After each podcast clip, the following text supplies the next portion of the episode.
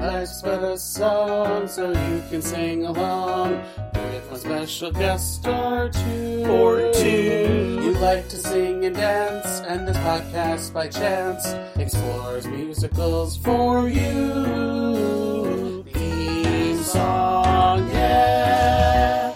Spoiler. Spoiler, spoiler. Everyone. Welcome back to another episode of Life's But a Song, a podcast that likes to live in the land of musicals. I'm your host, Jon, and with me today is a very special guest who I almost started crying when I saw her face on Zoom. It's Shady, everyone. Jon, I'm gonna yeah. cry. I'm gonna cry right now. I mean, RRR was the last time I saw your glorious face, so I can't believe this is happening. But we're back. We're doing it. We're here to We're talk doing mo- it. which we which before we recorded we had a whole thing about movies and now we're gonna but we're here to talk about the one movie that shady picked which is annette it came Mhm. out in 2021 uh the screenplay is by ron meal meal i'm gonna go with it Meal mail?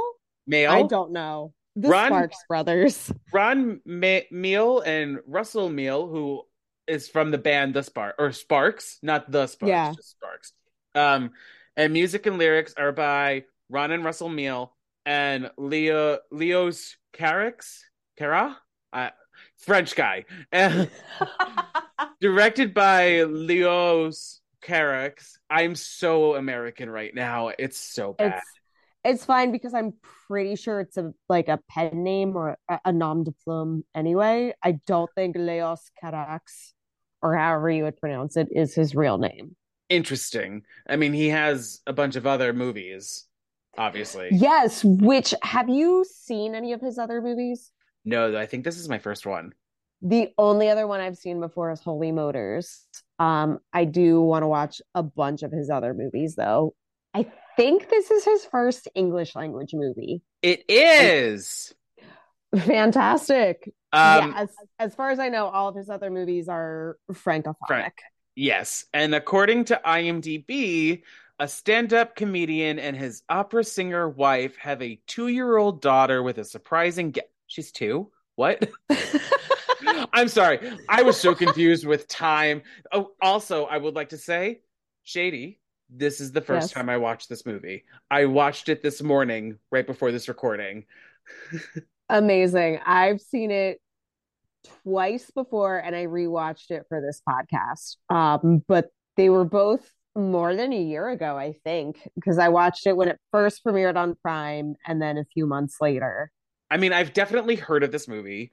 I Yeah. I always pass by it on Prime because I'm just like I'm not ready for you yet. And like yeah. like today I was like fuck, we have to do this. And and also it's like, like, given your interests, it, it makes sense that it keeps popping up as a suggestion for you. yes. But like I mean it was also on my radar. Like I think I I, I wanted to see this movie, but like Mm. I feel like a lot of people don't know about it.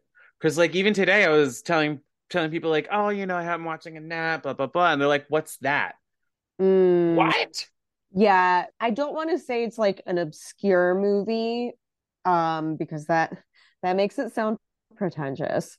Um, but it's like kind of one of those that like if you're not plugged into like the film festivals and everything, and you're on top of that American or at least not European, right. um, it's probably going to fly under your radar. But Shady, I read on IMDb, and this is going to be fun. Uh, this movie also went to Cannes. So this is your second movie on this podcast that went to Cannes. Oh, Do you forget wow, the other I, one? I am. What was the? It wasn't RRR, was it? Miami Connection. Oh, Miami Connection went to. It didn't really go to we, we as we Not- discovered. It was not unofficial official selection. selection. It was there around the time of the festival. How can I forget? I have a feeling RRR also did go to Cannes, so maybe this is your third time. But like, I was I like, mean, ah, another you know- Cannes movie. Is it a? I don't. RRR might not have been a Cannes movie either. That's just like I'm like trying to go through.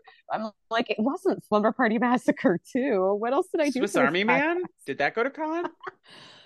No, I think that was more. That's more of a Sundance type. Got it. Well, watching this though, it definitely had that vibe and also like A24 vibes. Yeah, it's very, very French, despite being an English language movie. Yeah, I did write that question down. I was like, did we watch a French film? It it sure I mean, yeah, it's a French film.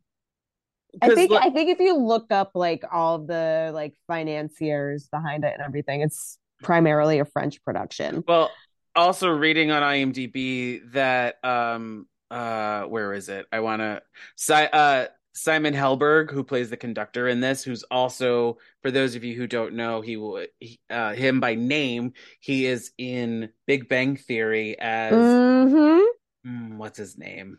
Howard. He plays Howard. I just know him by the hair because he has that very specific bowl cut hairstyle Wait, is yes, okay, I know you're talking That about. that he had to that he grew I know out. what you're talking about. Yeah.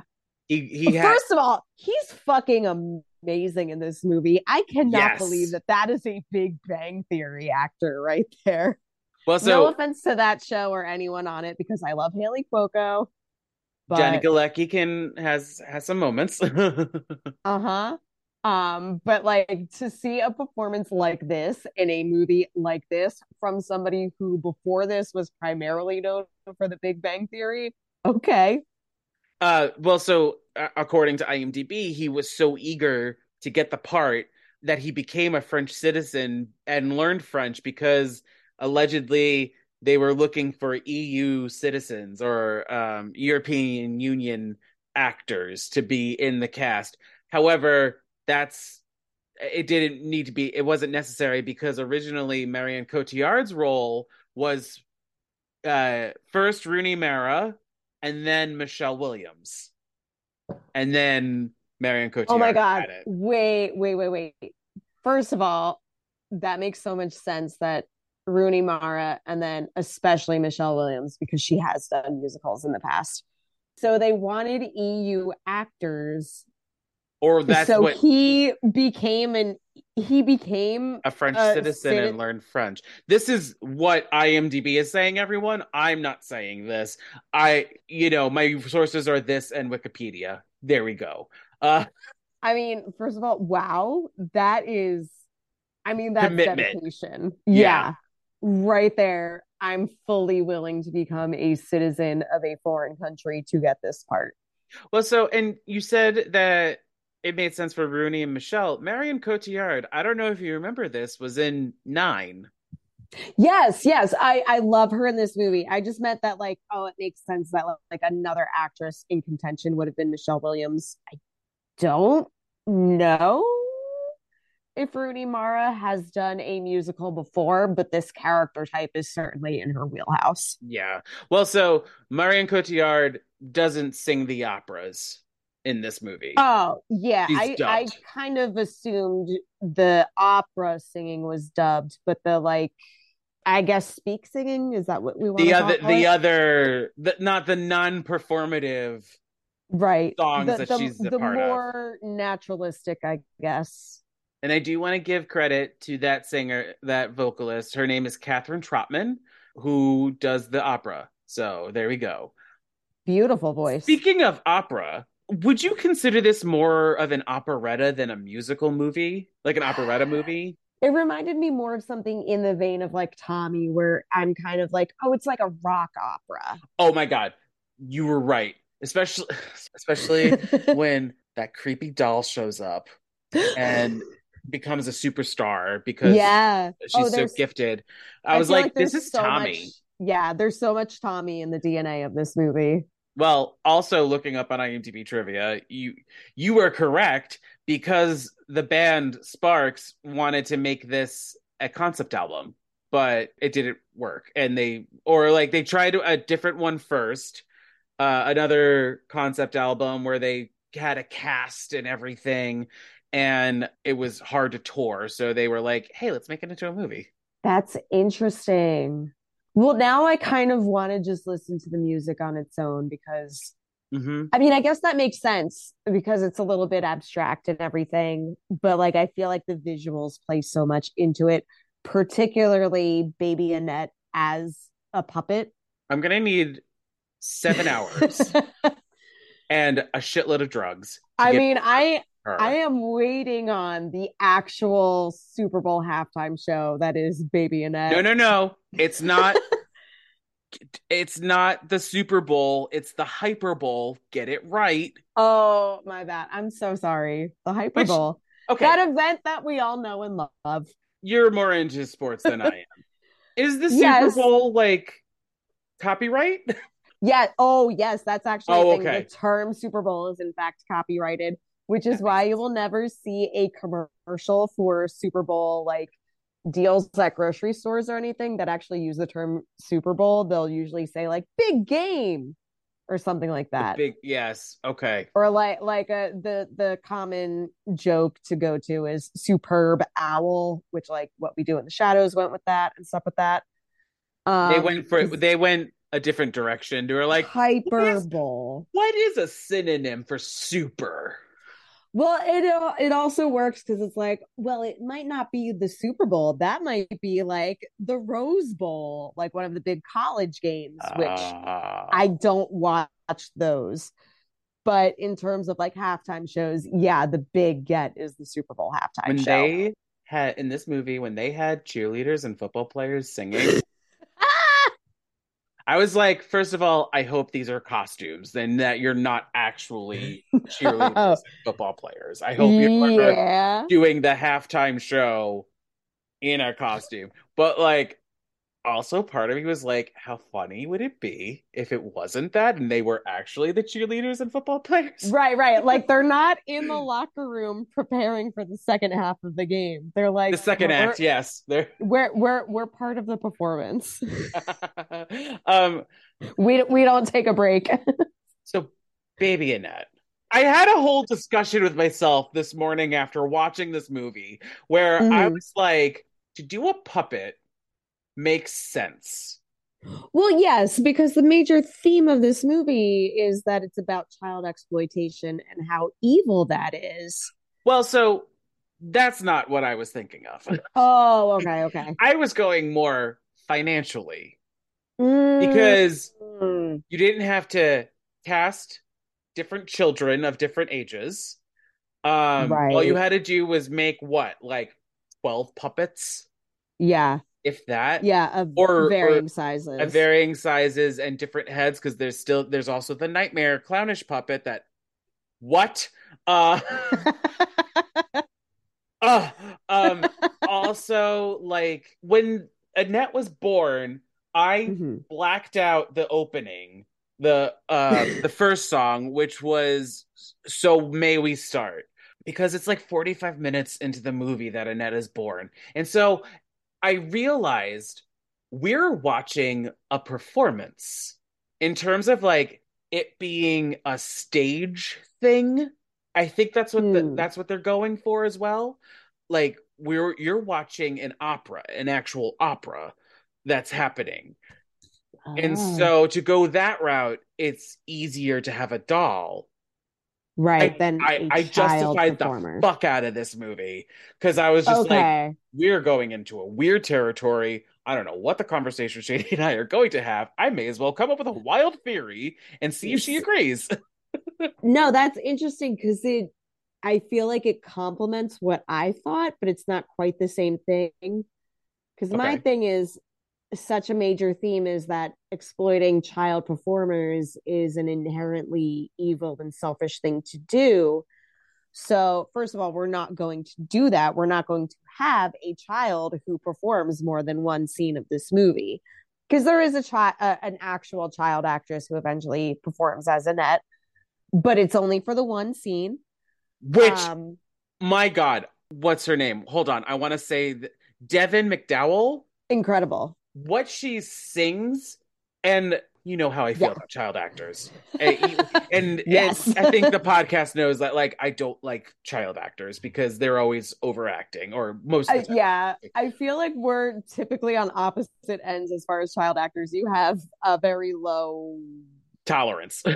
Yes, that's the yes. That's the word we're going with, Shady. But like, oh my god, the, when she sings "Sympathy for the Abyss" with him, mm-hmm. I was like, this is profound. I don't know Yeah. if she understands what she's saying because the thing I don't know how so- old she is.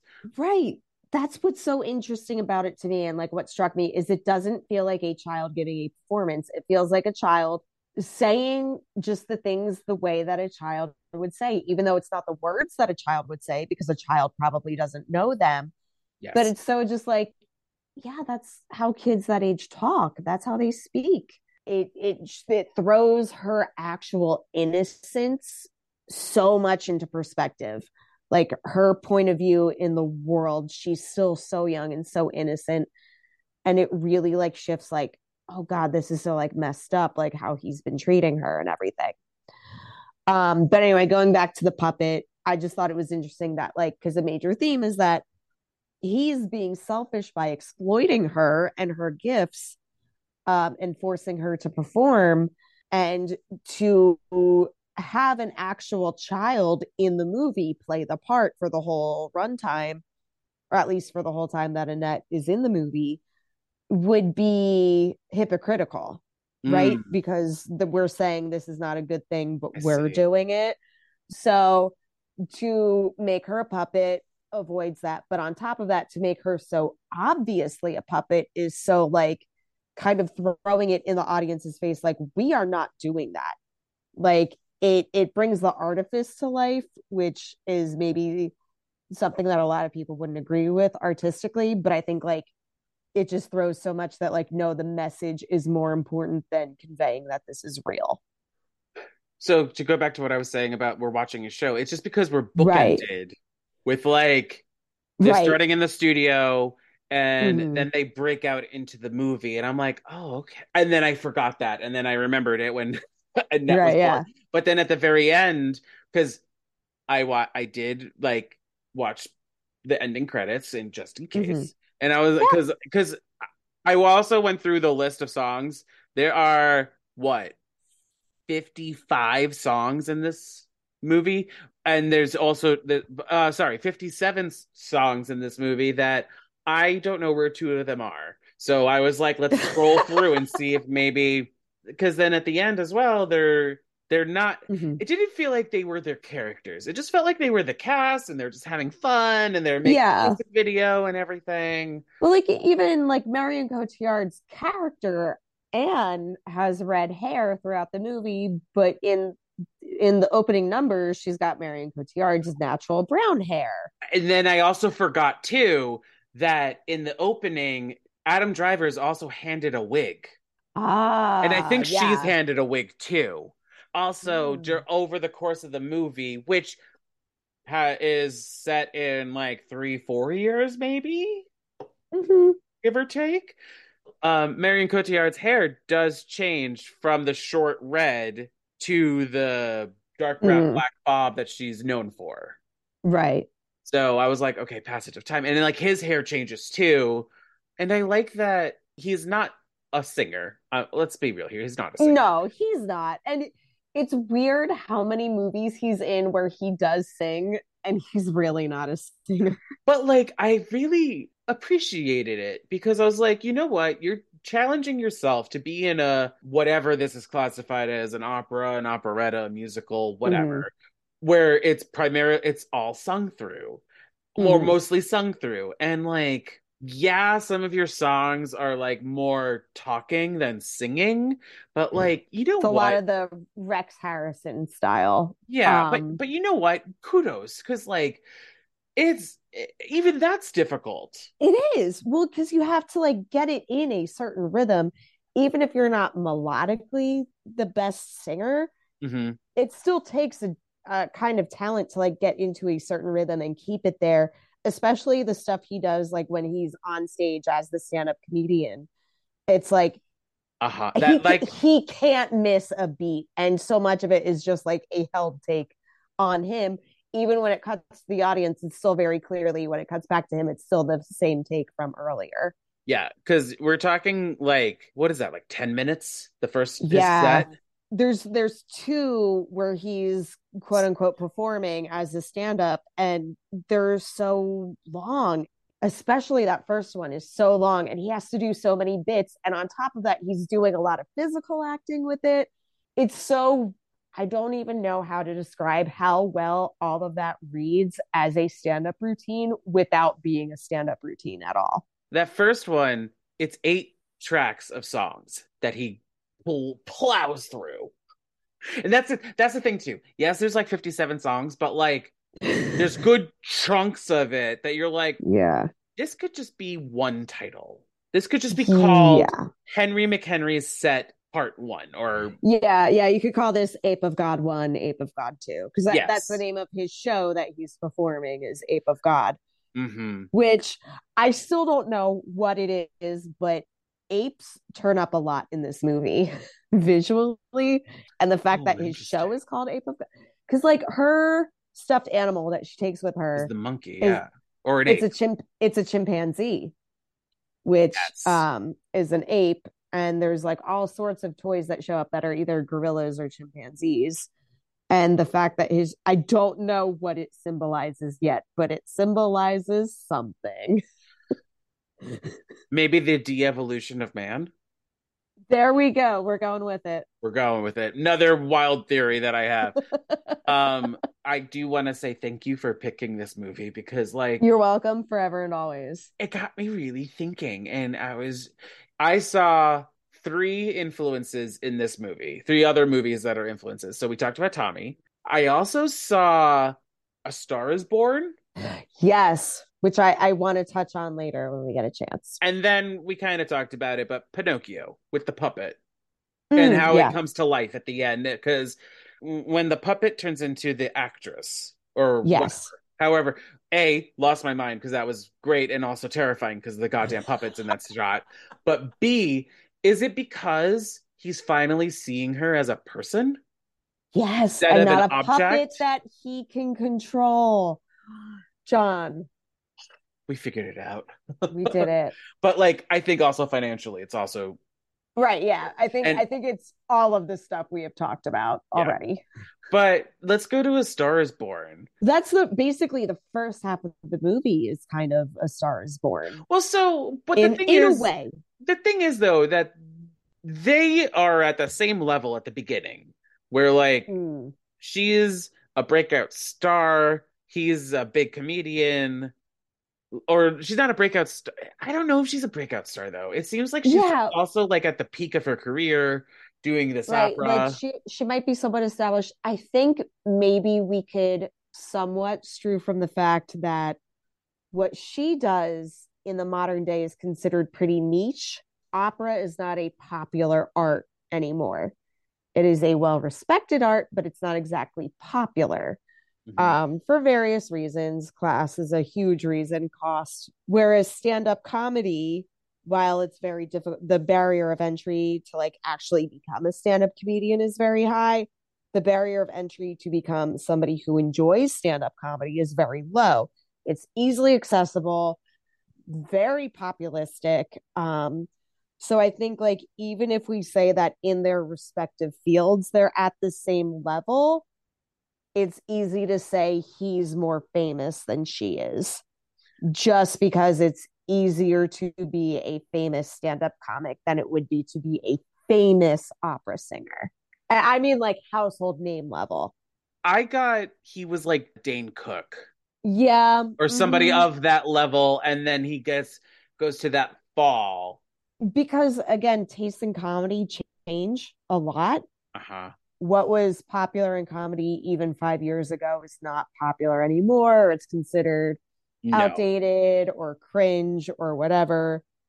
Whereas, like in something like opera, because it's already based in a classical style, it's just kind of like if you've got the goods, you've got the goods. especially when he does his set when we see his second set where he loses his shit there's a handful of comedians i can think of that i think you're supposed to be representing right here Yeah. Well, especially the people who like get quote unquote canceled and still get like Netflix deals or whatever, but like then their stand up specials are just them complaining about being canceled. yeah There's a lot of people that that would apply to. but or like I shouldn't say all of their material from then on is about that, but like a good chunk of it is. Yeah. And then like the controversy that comes up in six in the song Six Women Have Come Forward, which I don't know if that's true or not, because it seems I- like it was a dream. Yeah, my interpretation is it's her dream, but at, that it's based on like stuff that she observed. Because Because like obviously he does have anger issues, and like they eventually get the better of her, but like she sees that like whole press conference and whatever, and then she wakes up. So I'm like, I don't know if any of that happened or if that's just like something that like she knows could plausibly happen and is therefore having like stress dreams about it. I don't know if that makes sense. we're spoil I know we're spoiling. I may put a spoiler alert at the top because it is it is relatively new and not a lot of people know about it. Yeah. Um so but like huge spoiler alert here. Spoiler. Spoiler. Spoiler. When he kills Anne, I don't think though it was premeditative. I think it would legally qualify qualify as manslaughter rather than murder. Right. Where like hmm. he set up the events for her death to happen, but it was like just out of carelessness. It wasn't out of like he actually planned her death.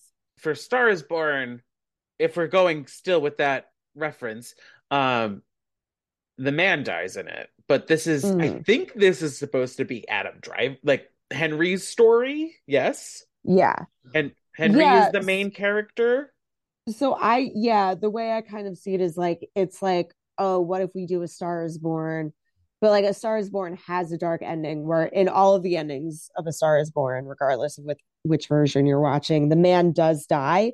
And sometimes it's outright suicide, like in the newer versions. In the older versions, it's death basically by like reckless actions, which is not quite suicide Uh-huh. but like still like his own like his spiral leads to his death basically but this is like well what if we twist it even further and instead of resulting in his own death his spiral results in her death just so much more fucked up that he would be responsible for the death of the woman he loves instead of being responsible for his own death. It's more tragic but then at least what a star is born already is. But then at least he's haunted Mhm. by a right. In a way, disfigured version of her.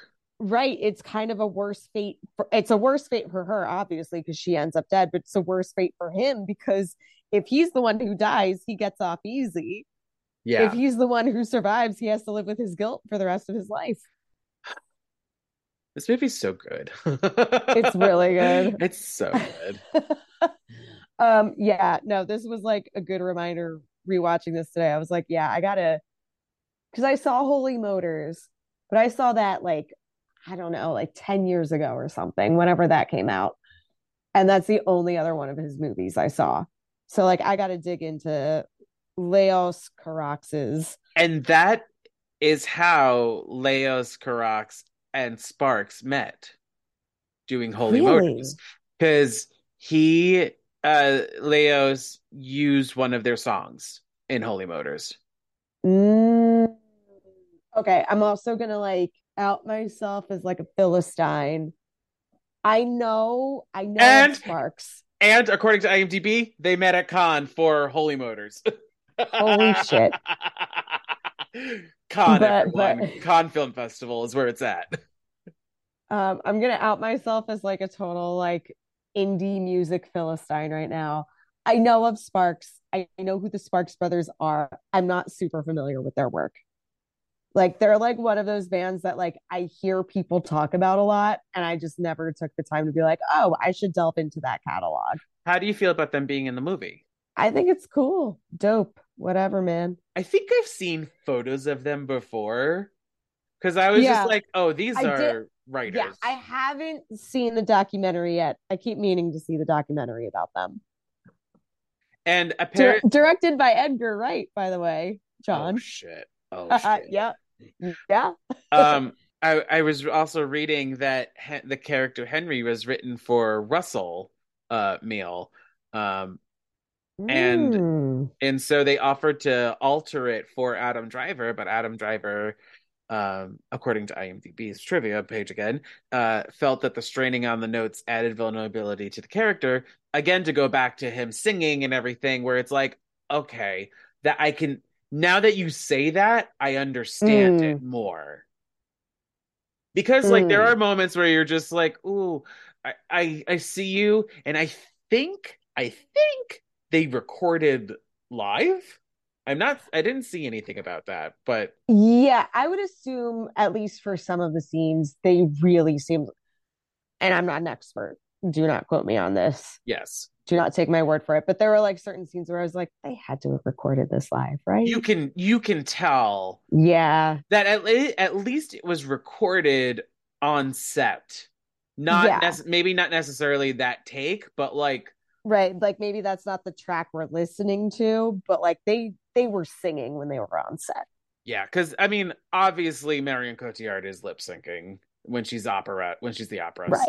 singer. Which which by the way, I'm totally fine with that because like she's like the character is meant to be a great singer, so you should have a great singer do it. Yes, and Marion Cotillard is more uh she has more of a deeper tone to her voice. Mm-hmm. Right, because she's supposed to be a soprano, right? Yeah, she's coloratura in the in this, but like when when uh Anne the character is you know, where where what's a good song that oh, where's the one where she smokes and I lost my mind? Girl from the middle of nowhere. I I literally in caps wrote an opera singer who smokes uh, in like five exclamation marks afterwards. I lost my goddamn mind that scene. Well, But, Jon, like- remember it is a French movie. Yeah, but still a singer, a singer, an opera singer. Although it, although it's a dying art form and and everything, there's still like respect for the for the craft and for the the t- the tools of of But Jon, yeah they're they're French. the French. Yeah, he smokes too later, and I'm like, huh, is stress smoking French. still a thing? Not not in America, but in France. Because he's um when when is it that he's he, it's like the repetition of him going oh every night the same dream. Duh. In that song though do you think his pleas for forgiveness are honest? I was a little unsure. I don't know because I feel like my read my read on his character in a lot of scenes in the second half of the movie change each like it, I've seen it like I guess three times now. And I feel like my read on him in the second half changes each time. My read on him in the first half is always the same. which is Uh, just that he's like narcissistic, doesn't really think beyond himself because he doesn't have to. It's not until Annette is born that like it's either he's confronted because like half the time I'm like, oh, he's confronted with the chance to think of someone else and he doesn't, or I'm like, oh no, he's very he's genuinely very conflicted. Like the first time I watched it, I felt very sympathetic towards his character in the second half. The second time I watched it, I was like, nah, this guy's like all about himself and he always will be. mm, And this this recent time that I watched it, I was kind of more on that first time again where I'm like, I mean, he's making bad choices, but I also understand where those choices are coming from. And I, I think he is like genuinely feeling very guilty and he's doing everything he can to stamp it down. But I don't think like the Marion Cotillard ghost would exist if he didn't actually feel guilt. i mean maybe he's just a it's just another proof that people are messy Yeah. I mean, when he murdered the conductor, like that was that wasn't premeditated, but it was in the text. And also, by it was way, it was a crime of passion, but it Yes. was like he meant to murder that guy in that moment. well, because things were slipping, and he was, and Mm. the conductor was poking holes in things, and so like it was, Mhm. it was definitely a crime of passion done in an operatic way. The drowning. I was like, my guy, what is happening with this? First of all, I just want to make a note to the audience. I have missed hearing Jon's laughter in my ears in a conversation I have with him so much. I do, I listen to the podcast and everything. I'm I'm listening to the Crazy Ex-Girlfriend uh like Saga. that full like Yeah. saga right now. Yeah. But like it's been so long since I actually got to talk to you that like hearing you laugh, I'm like, oh my God, I miss this. I mean, I'm surprised that we're laughing at this movie too, because like the it's. I mean, it's a it's a tragedy. It's It is. absurdist, but it's a tragedy. the set pieces as well is just so Yeah. great with this, like the house and. I mean the the boat is a little hokey. That was the only one that I was like, you're clearly performing in front of a screen and you're not Yeah. really on a boat and blah blah blah. Like you're I'm okay. That's the one where it comes most into focus, just the artifice of it all. Um, but but there is such a storybook feel to a lot of it that I'm Well- also like, this is kind like a lot of the stuff on the boat is like going back to Pinocchio, like you said, where I'm like, oh, when I was a kid, this is how I pictured part of Pino- the part of Pinocchio where like Geppetto gets swallowed by the whale. unless Like I kind of pictured it like this in my head. unless to go back to my original theory that this is a show, then it makes Mm-hmm. sense. Right, yeah. The only thing though that I question is during where is it? During Aria the Forest. So Mm. like her performance in uh when the she goes into the forest. within the performance. Okay. Yes. I was a little confused when she went into the forest and it was like 360 a forest. And I was like, is this Mm. like, are we going into Anne's character's mind for a second, thinking like this is the forest I'm in and now I'm singing my beautiful aria? Or is it like, I don't, is it some artistic license that they, that Leos took? That where I'm again reading too much into it. My instinct would be to go with your first guess there, which is that it's sort of like in her character's mind because her character is playing a character that is in a forest that's obviously fake because it's in an opera. But like, does she have to place herself in a real forest? Mm.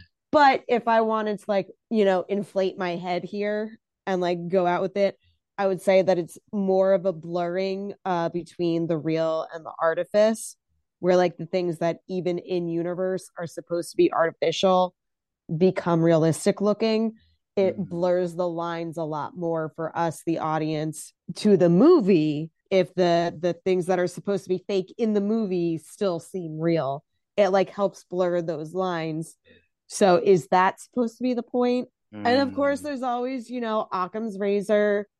Leos Carax just thought the forest looked cool, so he filmed it in a forest. Totally valid interpretation. I would reject it because I prefer something more interpretive, but it could just be that.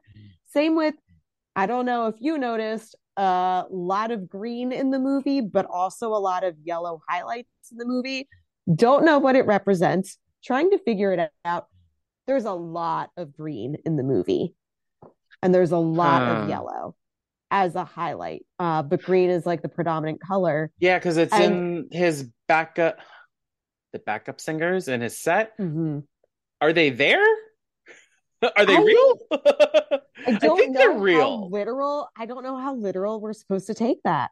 Well, because like when he loses his shit in the second time, he starts playing the music and you see them run on stage. So now I'm Yeah. like, are they there?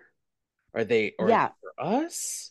Because like I Again, mean, I don't know if that's part of the act in universe or if that's just there for our benefit as an audience to the audience. see, I think what I'm getting from this discussion that we're having Mhm. is that maybe I am right in that this is supposed to be a stage performance and that you're getting you have to interpret it however you want to interpret it. Cuz like Yeah. they'll they'll give you the facts, but then they do these little detail things that we're having this conversation about and we're both confused, but we both read something differently into it, Right. which is interest which is great cuz I'm pretty sure if we had a third person here, they'd be like, "I read it this other way that none of you Yeah. thought about." Which which is always a good sign of art is if people can interpret it different ways and be able to discuss it that way. Because like I can understand why this one went to Cannes. I can Yeah. understand. I also can understand why calling it an art house film makes sense because it is an art house film. Oh, so you were talking about colors. There were so many apples in this movie, which yeah, which I wanted to talk about because I think anytime. little- have you Oh, seen a little ahead. film called Never Too Young to Die, starring John Stamos, Gene Simmons, and Vanity? No, but I've heard of it. So in I've never seen it. so in that movie, also this is me trolling. How did this get made? Everyone, so take a drink or whatever. Um, they in Never Too Young to Die, there is a flirtatious scene that leads to a sex scene where uh instead of like jumping in a cold shower, John Stamos just like devours apples. So I wasn't sure because really Anne is the one that's eating the apples. So I was like, are I mean, obviously they're doing Adam and Eve, but like, are they really doing it? Because she's not tempting him to do anything. If anything, he's attentive to her because all the sex scenes are about pleasing her. It feels Mm. He does eat her out, which I appreciate. A lot. he's- he's even though he's between like- her legs a lot. He is, which he's a horrible husband, but I'm also like, but a guy who goes down on you that much might be worth no, not worth it, not worth it. But like a lot of otherwise good men would not go down on you. So I have to say though, those sex scenes were done very respectfully. oh yeah, they didn't feel exploitative. They didn't feel like No, they just felt like genuinely like this is we're getting into the mindset of these characters and their relationship. Even though we're seeing their naked bodies, it doesn't feel lurid. What is weird though is that the first sex scene, she makes a point to cover her nipples. And then the second one, you do see them. So I'm like, right. Did you only want to show them in one scene? You know, I didn't even think about that. It's a little it's a little interesting. As Yeah, because she's also like she's gone topless before. right, but I mean in terms of the movie, I'm like, oh, you're ma- I mean, if they made it a point to not show nipples throughout the whole thing, that would Right. be very interesting and very much like a little a little bit on like, you know, censorship as well. hmm The second sex scene is when she's heavily pregnant. And so unless she's just like, fuck it, I'm not I'm not covering them. Right. She she's like more comfortable at that point. Yeah. So it was just very interesting, but like also Mm. very artistic. Yeah, and it doesn't it doesn't feel pornographic. It doesn't feel exploitative. No, It's just like no, they focus Well, the we- exploitation we- on the child, right. on child exploitation. Yeah. Yeah. It is like because like uh you're not super on Twitter, but like I'm super on Twitter and like a thing that pops up on film Twitter over and over and over again is people complaining about sex scenes and then other people complaining about a lack of sex scenes. So it's a it's a conversation that comes up a lot, but like it is like there are people who argue that sex scenes are never necessary unless it's pornography. And I would disagree Mm, with that because yeah. it can it, it informs a lot about character. It informs a lot about their relationships with each other. And like even a cutaway from an implied sex scene does not do the same work that like an actual sex scene would do. I think it's really important that we actually see them have sex in this movie, even though it's like done in a way that doesn't feel pornographic, doesn't feel exploitative, doesn't feel like we're centering on the nipples, the penis, whatever. Because Like we're al- centering on like the actual character's pleasure. because in this in in this movie it shows you that although henry mchenry yes that's the character's name oh my god, we didn't even bring that up. What a brilliant name. henry mchenry though has anger issues i think he really loves her because he's focusing Yes. on her pleasures first Which is part of the tragedy is that he can't actually be a good lover, even though this is the person that he loves. He does truly love her and he wants to be a good husband to her. He's just like incapable of it. okay so maybe i get i think that his pleas for uh forgiveness is honest if as we're now reading into it uh, we're changing our minds. We're changing our minds on the fly here. Uh people are messy. Haha that's the theme of the episode. It feels like if he does if he did really love her and he still does love her him wanting forgiveness to her ghosts because he sees two different versions of her um, Mhm, which is very important. i feel like they are honest to a degree although it's weird because adam the way that he delivers it though makes me question it oh fuck man Yeah, it, it's a complicated thing because it's his guilt rubbing up against his ego. But then also he imagines her spooning with him in that one Mhm. song. Like you see, It's very- like it's very weirdly done because you know when they um CGI her body or like over edit her body into his, it, it literally into his. It's not next to him; it's into him, and you're like, okay, that's weird. But I digress. it is hard because he is like as a character and that's where his especially with her because part of his anger with her is the fact that her star is rising while his is falling and it's partially out of jealousy that he's so angry at her Or hers is staying the same. yeah yeah I'm not sure if it's rising. hers- right but her star is on top her star is still shining brightly and his is fading and that's what sparks his anger in her and then the thing with the accompanist who by the way does not get a name that's how he's credited is the accompanist Oh, I thought he was credited Um, as the conductor. Oh, he he's the condu- he's the accompanist and then he's the conductor i saw I'm sorry, my bad. He's the accompanist, but I think I saw on uh, It, it's on probably Prime different it, it it probably switches when he becomes the conductor. Yeah, because because he starts off uh in one profession and then switches to another, but he, he never gets a name. But when he implies that Annette could possibly be his child, that's what makes Henry snap and murder him. So like his anger really stems from his ego issues.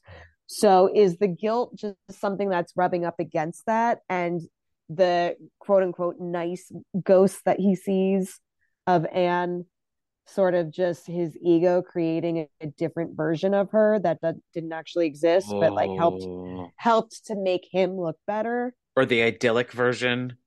yeah helped Yeah. to make him look and feel better versus the guilt is closer to an actual human who would not exist just to make him be better she exists as her own person What's what's weird though, and I know we're talking forever on this, but this movie's two hours and fifteen minutes long. Everyone, there's so much in it.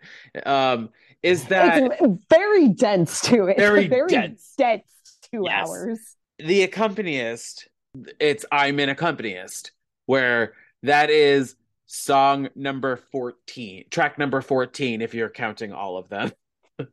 it's track number fourteen, and then he doesn't so come many. back for like an hour. It feels like. Yeah, if And- this were on stage, he would have one song in the first act and then not show up until the second act. Yeah, he is the wizard from Wicked. yeah. he because he shows up, he goes away, and then he comes back, and you're like, oh, now you've got an upgrade. Oh, now, but like, what's fascinating though is that when you first see him, those seeds of doubt and anger that Henry has for him is kind of planted. Uh, because the accompanist is on one side of the stage, which weird, we won't get into that. Uh, in the wings, but then Henry is on the other side, uh, the other side of the stage, and the other wings, which also weird. We won't get into that, but like you, you do kind of see him look at him. It, it's very slight, but then Hmm. obviously when he comes back and everything, and like they just, uh, Henry's like, "Let's work together," and exploiting my daughter's gifts, haha. Where she can fly? What? yeah, she's very talented, Jon. But also like let's work together, but really you're going to do all the work and I'm going to reap all the benefits. Mm-hmm. Yeah. You're going to be the father and Yes. I'm going to go out and party with girls all night. Yes, because he usually and he specifically says something like, uh, I have to blow off some steam. Can you watch her? And you're like, why him? Why the Yeah, why the conductor accompany us? Why not That's that's your child, bro. Be a father. like we see him wait, am I thinking of the right thing? Is there a babysitter at one point in this movie? Or am I thinking of another movie or something that I've seen? I think you're thinking of another movie. Okay. I could have sworn there was No, some... no, no. There is a nanny in this movie. There's a nanny Okay, thank you. a little bit earlier on. Yes. Yeah. So like, where's she? Great point. yeah, there is a nanny at one point, but he like keeps leaving Annette, baby Annette, with uh People. the conductor Yeah. And going off to quote unquote blow off some steam with like random chicks at the clubs he goes to all over the world. And then he's he's mad at the suggestion that he might not be the real father. Bro, you're not acting like the father at all. He's sympathetic. I do feel for him in a lot of ways, uh, which is part of what makes this it makes him a great character, is that he's very sympathetic while also being objectively a bad person. Yeah. Again, people are messy. People are messy. I have one more question before we get into Sharp and Flat. Hit me. So Henry McHenry has a port wine stain, otherwise known as a Mm. birthmark, on his cheek. Yes. Does it change throughout the movie? It gets darker and larger throughout the movie. Because at one point it looked like the coach symbol. The two C's, you know, back to back. Oh yeah, I know what you're talking about. And yeah, then no, I I think Mhm. It definitely gets bigger and like darker, and it it changes shape as it gets bigger. Okay, I thought so, but I was like, "I- I- am I misremembering 20 minutes ago because this movie is so long and so dense? Or because, like, I feel like she has Annette has a cut on her hair head after the um after Anne dies, and I think it's from Mhm. the storm, yeah, and then there's a scar there. I'm not. Yeah. sh- I I don't remember if that's like a thing or if that was because of that, but we're going with it. But his, I was like, it's definite. Like especially when he goes to prison at the end and you see Well, it because like- now he yeah. has shorter hair. I'm like, oh, it's darker and it looks like it's going up more. it's like it's something like taking him over, Mm. and I don't know if it's a good thing or a bad thing that's taking him over because Or if it's like the guilt manifesting on him. right, because yeah, like she uh Anne's haunting ghost if you will call her that she has Yeah. like barnacles or something coming out of her shoulders you know a la lady gaga born this way yes, exactly. i'm sorry that's where my mind went i was like lady gaga It's fine because Baby Annette's uh, Hyperbole performance was very, the way she came in was very Lady Gaga's Super When Bowl she performance. flew in When she- of the when- fucking drones but like she also can fly yes yes yes She can, yes, but mm, only when moonlight is shining on her? Question mark. I don't know, man. That one, that I lost my fucking mind when um during Baby Aria, the first performance, it just was like she can fly. I'm gonna be honest. I did not look up like the names of. I did not realize there were so many separate tracks. Yeah. When I first read them and wrote them and all that, I was like, Baby Aria. So maybe it's a small aria, like a short aria or something. No, it's Mhm. literally the baby's aria. So I was like, Yes. oh, that's actually pretty smart now that I think about it. Because you hear baby aria, you don't think an oh, aria oh, it's, performed it's by a baby. of an aria, I not thought an it, aria sung by a baby. I, I get what you mean. yeah, I thought at first I was like, oh, it's just, you know, a short, maybe like a minute, maybe like a minute and a half max, just a little aria. No. In the, and then you watch the movie and you're like, oh no, a baby is performing the aria, who's supposed to be two at the end. I don't know how old she's Uh huh. although that actress is probably five or six that plays Oh yeah, yeah, yeah. Well, she's got to be able to pronounce those words, yeah which even if she doesn't understand them, she has to pronounce them. oh boy all right shady let's get into sharp and flat shall we Oh my gosh, let's do it. Sharp.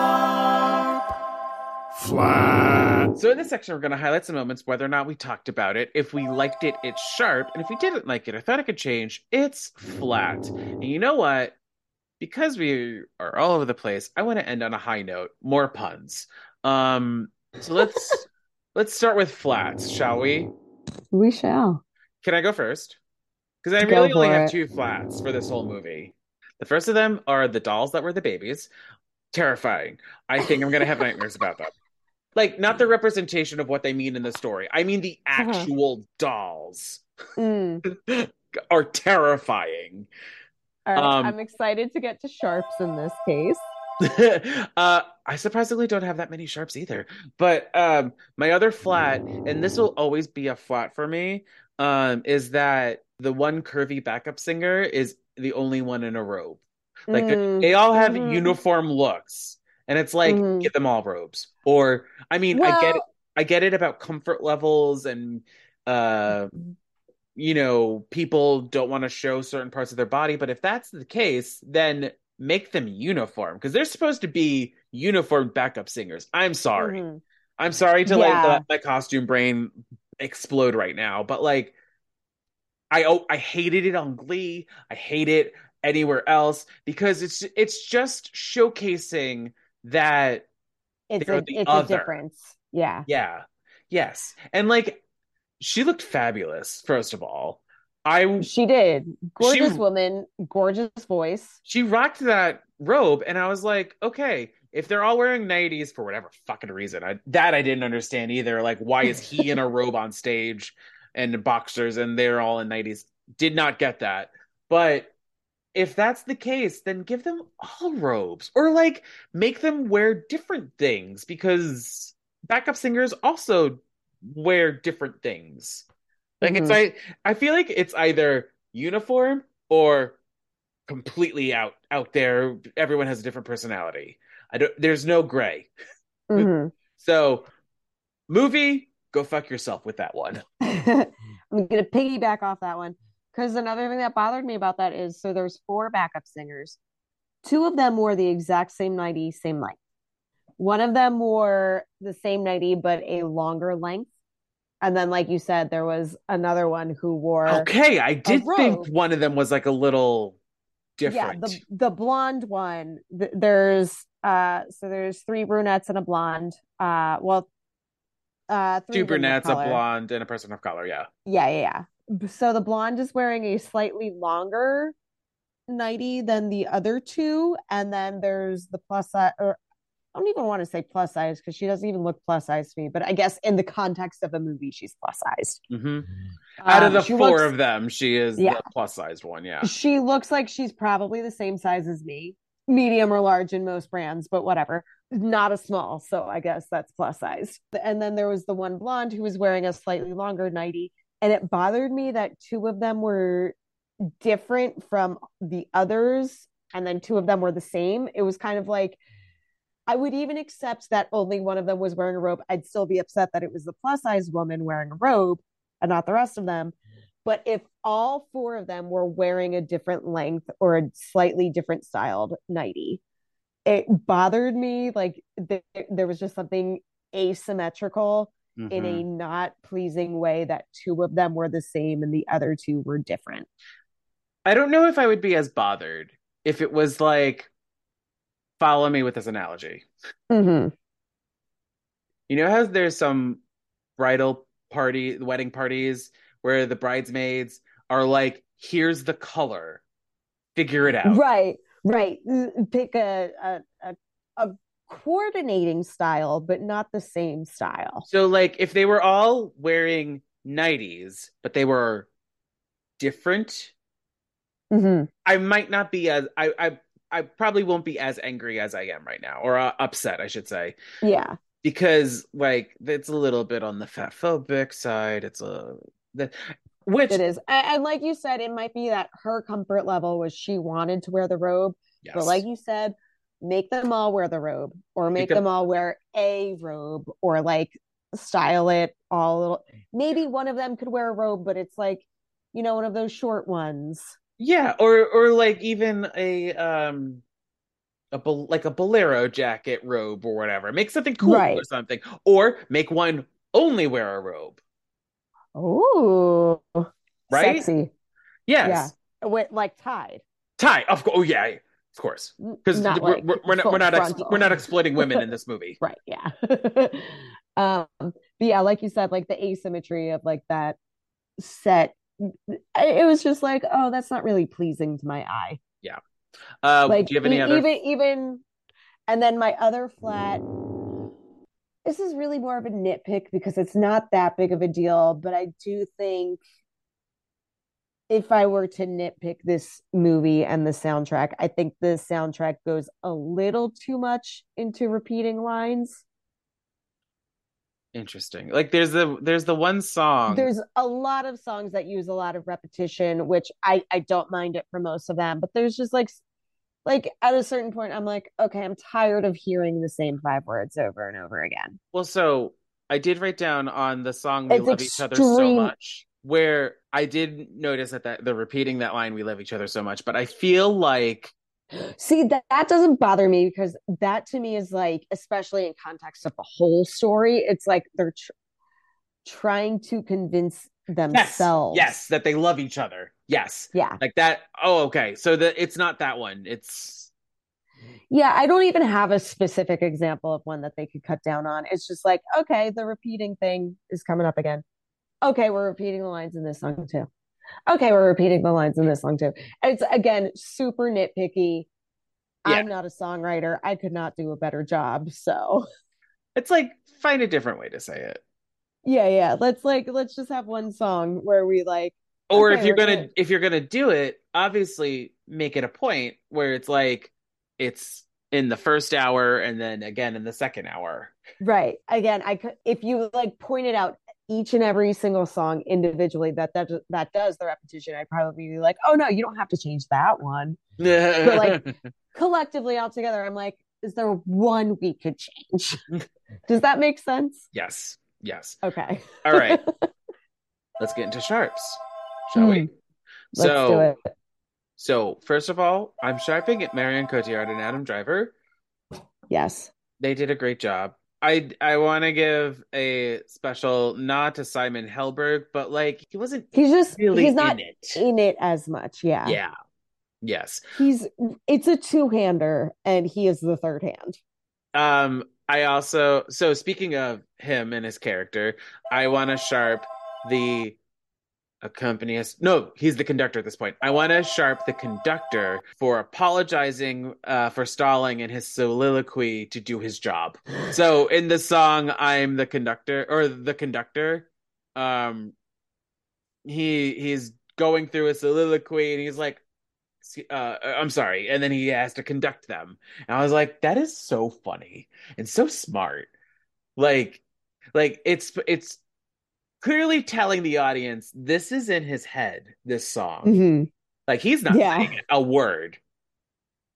No, Um, no. In in the, the the universe of the story, he's just doing his job right now. Yeah. I also I also so I want to sharp this one line. Um I'm falling I'm feeling a, just a little bit tipsy because right afterwards the motorcycle tips over. So I'm sharpening that. I'm sharpening that whole thing. yes. I'm feeling a little bit tipsy. I'm feeling a little bit tipsy and then the motorcycle tips over. Sharp. Yeah. I also want to sharp. Anne and Henry have a conversation early in the movie where they talk about what happened at work.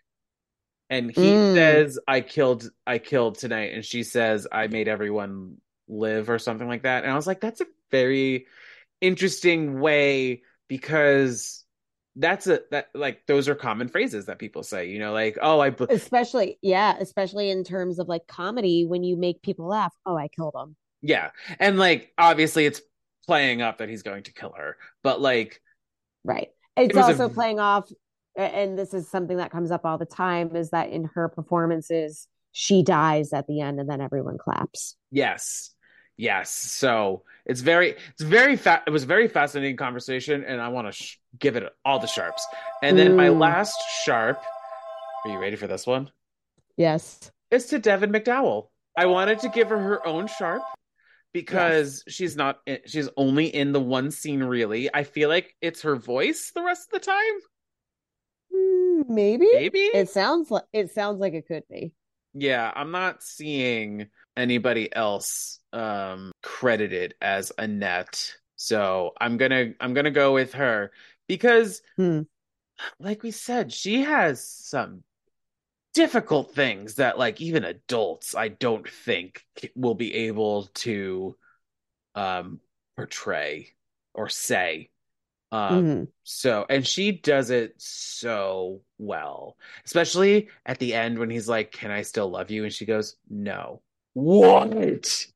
What? That was amazing. It was so good. Yeah, I'll piggyback off of that, Sharp. Again, Devyn, amazing job.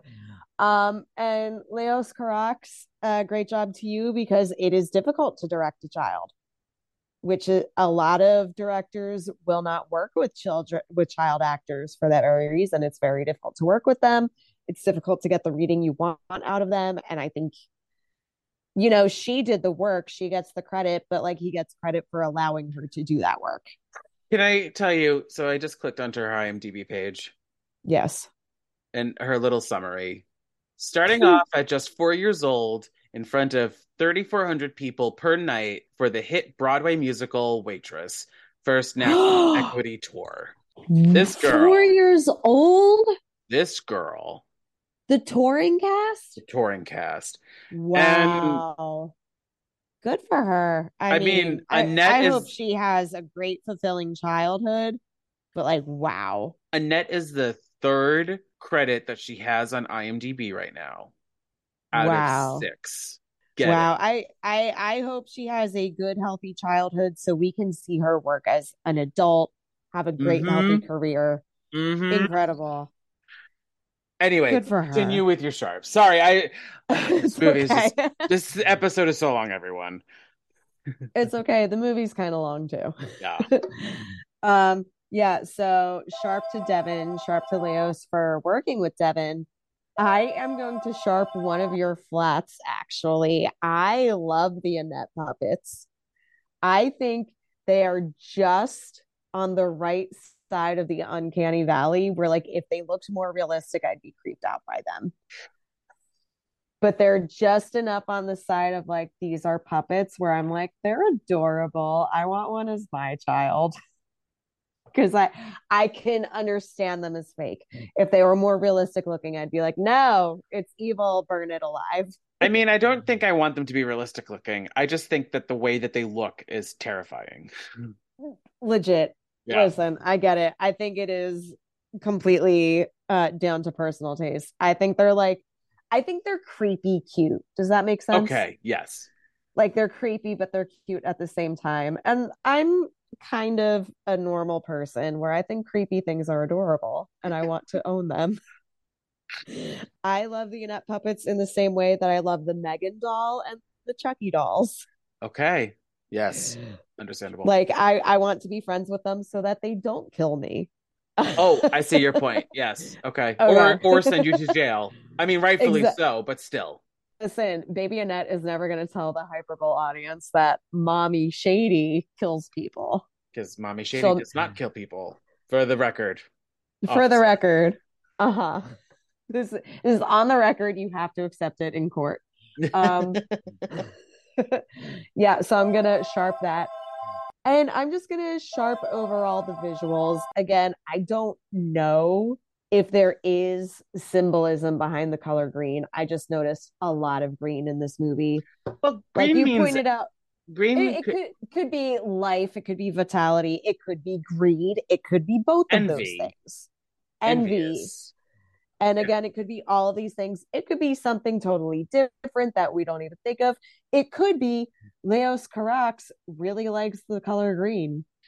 I also want to know what the fuck is up with the apples and like the amount that's eaten out of them. Yeah, right. But but the the green I'm going to say is probably symbolic of something just because it's very deliberate. The apples I'm going to say are symbolic of something just because they seem very deliberate. When something is that deliberate repeatedly, Mhm. in a piece of art, I would assume it's intentional. Um, same thing with the chimp. You know, the chimp shows up a lot, and there's the ape of God, like we talked about before. Um, so again, there's a lot of stuff that I think is symbolic in this movie that I don't know what it's necessarily symbolic of, but I like that it's giving me that to think about. I really like a movie that's like, and I know some people think this is pretentious, and it probably is pretentious, but I have fun with the type of stuff where it's like, I'm going to drop this in front of you and you can figure it out now. And I that's like what I think this movie is. I think, yeah, I find it very engaging. I find it entertaining in a different way than stuff like Miami Connection, which is also very entertaining. But I don't think anything in that movie is intentional. no. Oh, I'm excited to read your texts on Never Choose to Die, by the way. I'm excited to watch it. Um, yeah, so I'm gonna, but also just the overall sort of storybook look of this movie, um, just the saturation of the colors. A lot of the music was very modern sounding, but a lot of it also harkened back to like classical music, Mhm. like musicals to me, like golden age of musicals. And a lot of the visuals in the movie were very modern, but also harkened back to golden age of Hollywood type visuals. Like Yes. the the zoom the slow zoom ins on each character uh when they spot each other right before um we are in love song. Yeah, when when he um, co- gets off the motorcycle, you mean? yeah there was something that like to me that just like it part of it is because she's got that like adorable short hair. She looks like audrey hepburn in that moment. But it was like that those look like two shots straight out of a romance from the 1950s i like, love that. And like there's also something to appreciate about the boat scene. Where even though we Mhm. kind of shat on it, but like I mean the so there's something about a painted drop that makes you think yes like, oh, this is that this is homage to classic Hollywood, or oh, this is supposed to be a stage show that like Right. you know we're paying Yeah, homage to that element. Right. And, and it's also just like to some degree, it's like, well, the other way to do this, because they probably don't have the budget to shoot it in a tank like it's James Cameron's Titanic.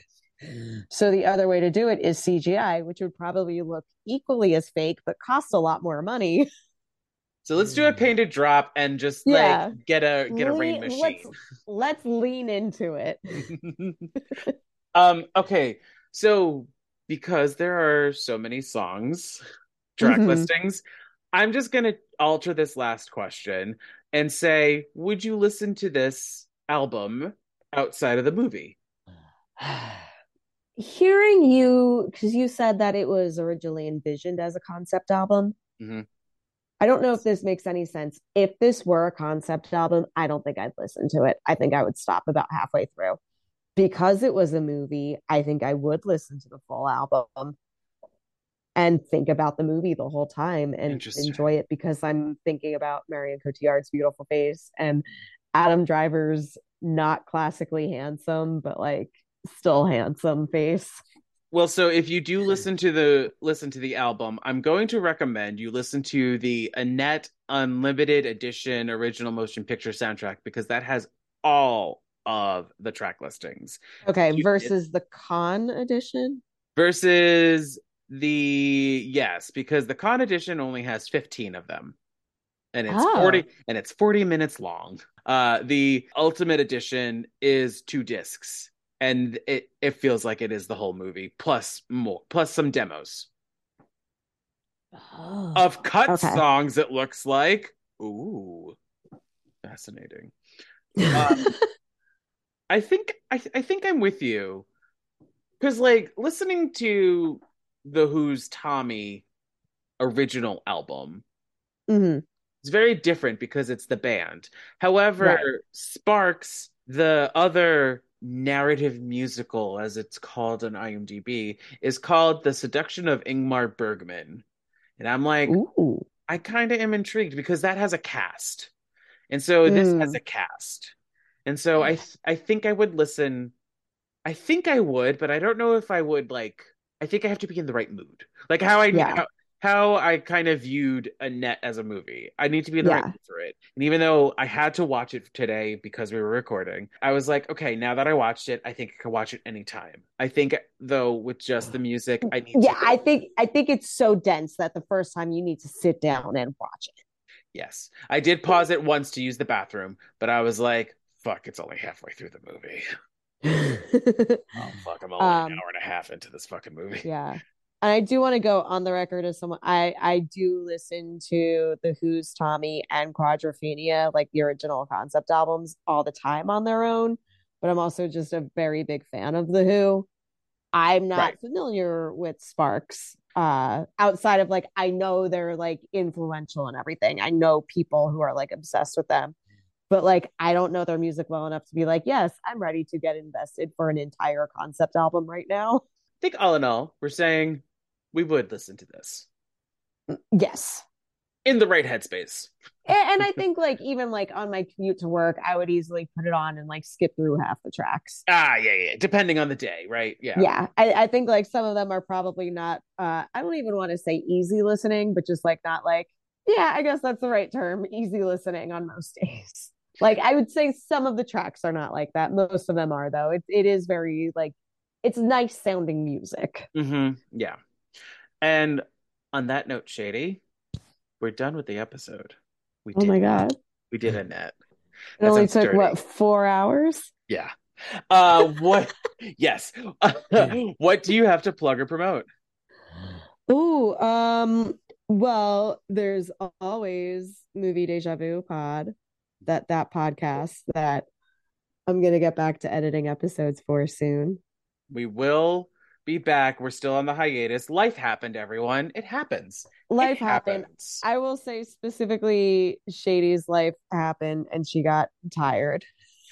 and that's okay. Mm. Because And that's okay. Life Shady happens. needed like a year off, but she's very eager to get back. And by she I mean me. hey, I'm I'm eager to get back too. Let's compare some Great. together. We have a whole list somewhere. I keep thinking of like more things to add to the list, and then I'm like, we haven't recorded a new episode in like nine months, What- and that's okay. and that's okay. That's okay. Uh, and wh- what about your Twitter? Oh, my Twitter, you can find me at Cookie O Shady if Twitter is still alive by the time this episode comes out. It's it's touch and go. It's always touch and go since uh that guy took over. Uh-huh. Yeah. It Uh-huh. should have it should have been Tom from MySpace. I love those It- memes. Yes. Tom should run every social media site because let's face it, the early days of MySpace, that was the best, time to be on social media. The be- that was social media. Yeah, 'Cause that was it. And he let you like he let you customize your homepage. I mean, we get all on it. Get on that, Zuckerberg. um and if I don't know, uh if you have a theory about this movie, Annette, uh, let me know. I would love to read it and maybe post it somewhere. Uh, you can email me at butasongpod at gmail.com. I'm also on Facebook, Instagram, Twitter, and TikTok at butasongpod. Shady and I asked a lot of questions. We answered, we tried to answer them uh, with, you know, no real knowledge behind it. But if you have the knowledge behind a lot of this, what does the color green mean in this movie? What what what's with the apples? Is my theory about the doll correct? Um, or is Shady's theory about the doll correct? Uh, let us know. We I would love to have this conversation. And if you want to be part of next episode's conversation, well, we're giving Les Mis a second chance. Shady, as always, Yes. pleasure. I'm I'm you're you're opening my mind to new movies. yeah, your selection process has been great so far. Thank you. I'm trying to like what's a good one to follow up with? Oh, you have to. You have to I'm am. I am I slated for any more after this? I don't think so. I don't think I gotta so. think of a good one. Yes, you do. Uh, but until then, bye for now, everyone. Au revoir. Oh, I see what you did there. Special thanks to Justin Johnson for creating the podcast's artwork and to Nick Bombasino for composing the theme song and the jingles in this podcast. And thank you to Castbox for hosting this podcast. Bye again, everyone, and have a musical day.